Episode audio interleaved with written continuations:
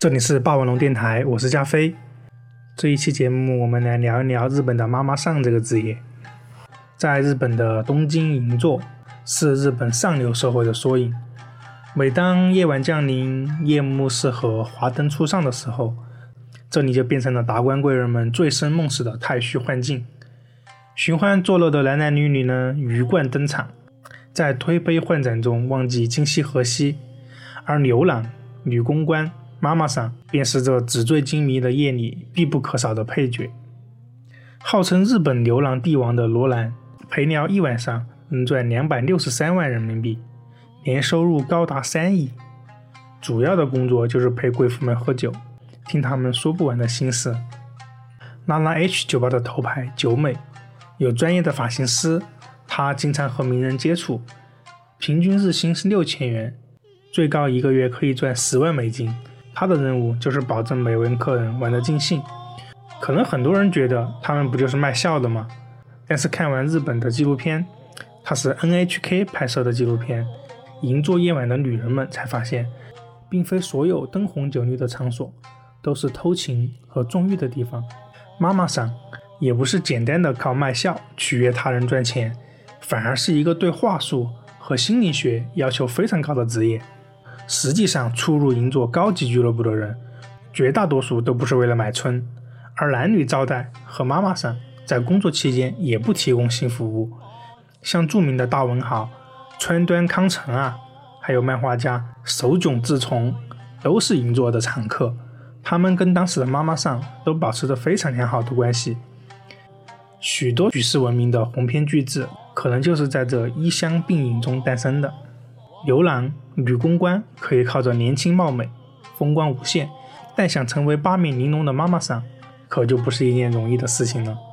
白板雅纪是业界数一数二的妈妈桑，她是从全球顶尖的学府早稻田大学毕业的，二十岁她就入行成为头牌，二十九岁就拥有了自己的高级俱乐部。她在激烈的竞争中顽强地存活了下来，在此后的二十余年，在风雨飘摇中屹立不倒。进出高级酒吧的客人非富即贵，光座位费就要两万五千日元。而白板周旋于这些达官显宦之中，如鱼得水。在这种地方，美丽的皮囊就像是装饰品一样，有没有真材实料才是关键。每天白板会阅读各种报刊杂志，从政治到娱乐到经济，然后再到娱乐八卦，面面俱到，为客人建言献策。提供有价值的信息是他的必修课，因为他的服务对象不仅有商业巨鳄，还有通晓万事万物的权贵。如何在交谈中游刃有余地体现个人的学识、涵养、气质，又可以让对方感到舒服和放松，这是一个高难度的技术活。尽管千人千面，但他永远能够准确无误地记住每个人的信息，他们的喜好、忌口的食物。在看的书单等等等等，全部一清二楚。有个习惯，白板一直坚持了二十几年。无论多忙多累，他每天早上都会雷打不动地花五个小时，给每个来过店里的客人发邮件。他发的邮件很有可能淹没在垃圾箱里，但对于客人来说，如果某天看到这些带着诚意和温度的信，会感到如沐春风。还有就是每逢重大的节假日。白板还会寄出两万四千张的手写贺卡，而光贺卡就要花费一百二十三万八千日元，约八万三千五百五十二块钱人民币。这些都是一些微不足道的细节，好像少做一点也不用在意，但在他看来，只要有一个人会因为收到问候而感到温暖，就值得他全力的付出。然而，不管怎么说，俱乐部总归是风月场所。与客人是否存在道德感情纠葛，永远是大众最关心的问题。对此，白板的态度呢，磊落又坦荡。不可否认，到俱乐部一掷千金的人，不会只想着单纯的聊聊天、喝喝酒，肢体上的亲昵是不可避免的，而且会伴随着精神上的出轨。所以，能不能拎得清，与客人保持恰当的分寸和界限，就成了一门沟通的艺术。白板一直恪守着绝对不跟客人发生婚外情的原则，把每一位客人当成朋友，让他们开心尽兴，成为了他的工作职责。他觉得自己的生活跟普通的上班族没有什么区别。事实上，一直被人用有色眼镜看待的他，不仅结了婚，还有两个女儿，生活得很幸福。因为从头到尾，他都没有觉得妈妈桑是什么不光彩、让人丢脸的职业。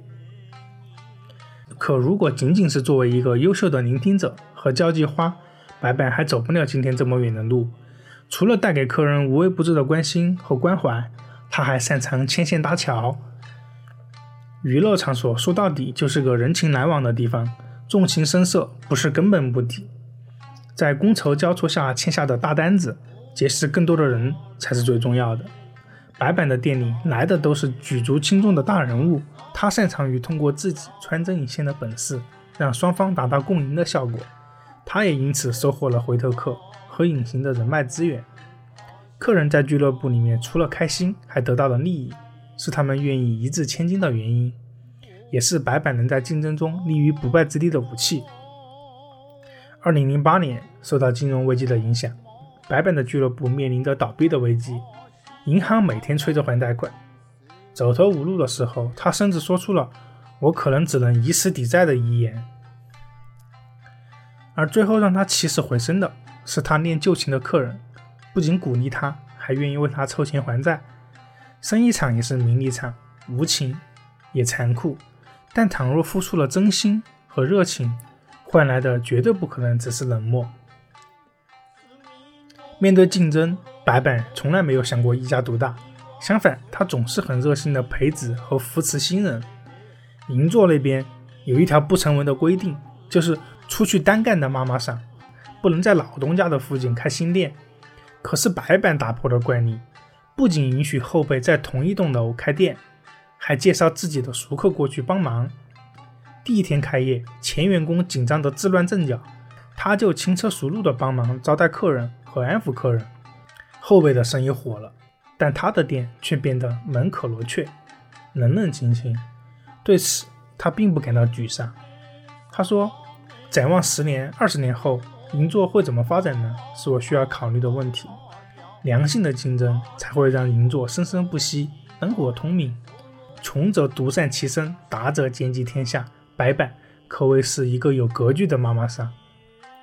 在纪录片里，白板望着璀璨华灯的东京，感慨万千。银座像是日本经济的晴雨表，鼎盛时期这里有超过三千家高级俱乐部，而如今只剩下了不到十分之一。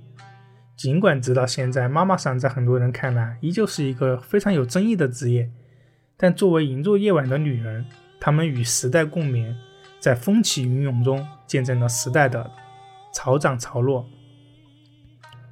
白板回到故乡，想起无论遇到多大的困难，都要坚持做妈妈上的原因。他讲了一个故事：多年之前，有一个经常光顾他生意的房地产老板破产了。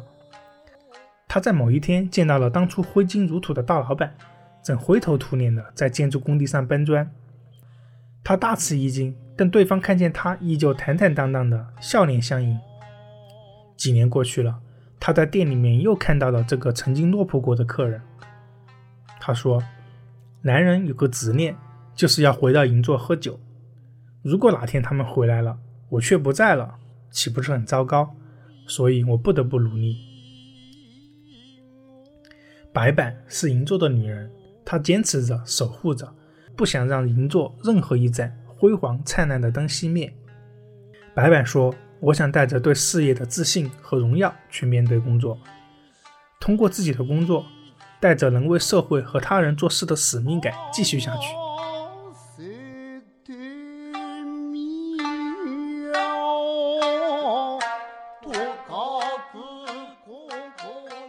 这一期节目到这里就结束了。喜欢我们的节目的话，就点一下收藏、订阅、关注吧。还有关注霸王龙电台的微信公众号“霸王龙 FM”。我们下一期再见。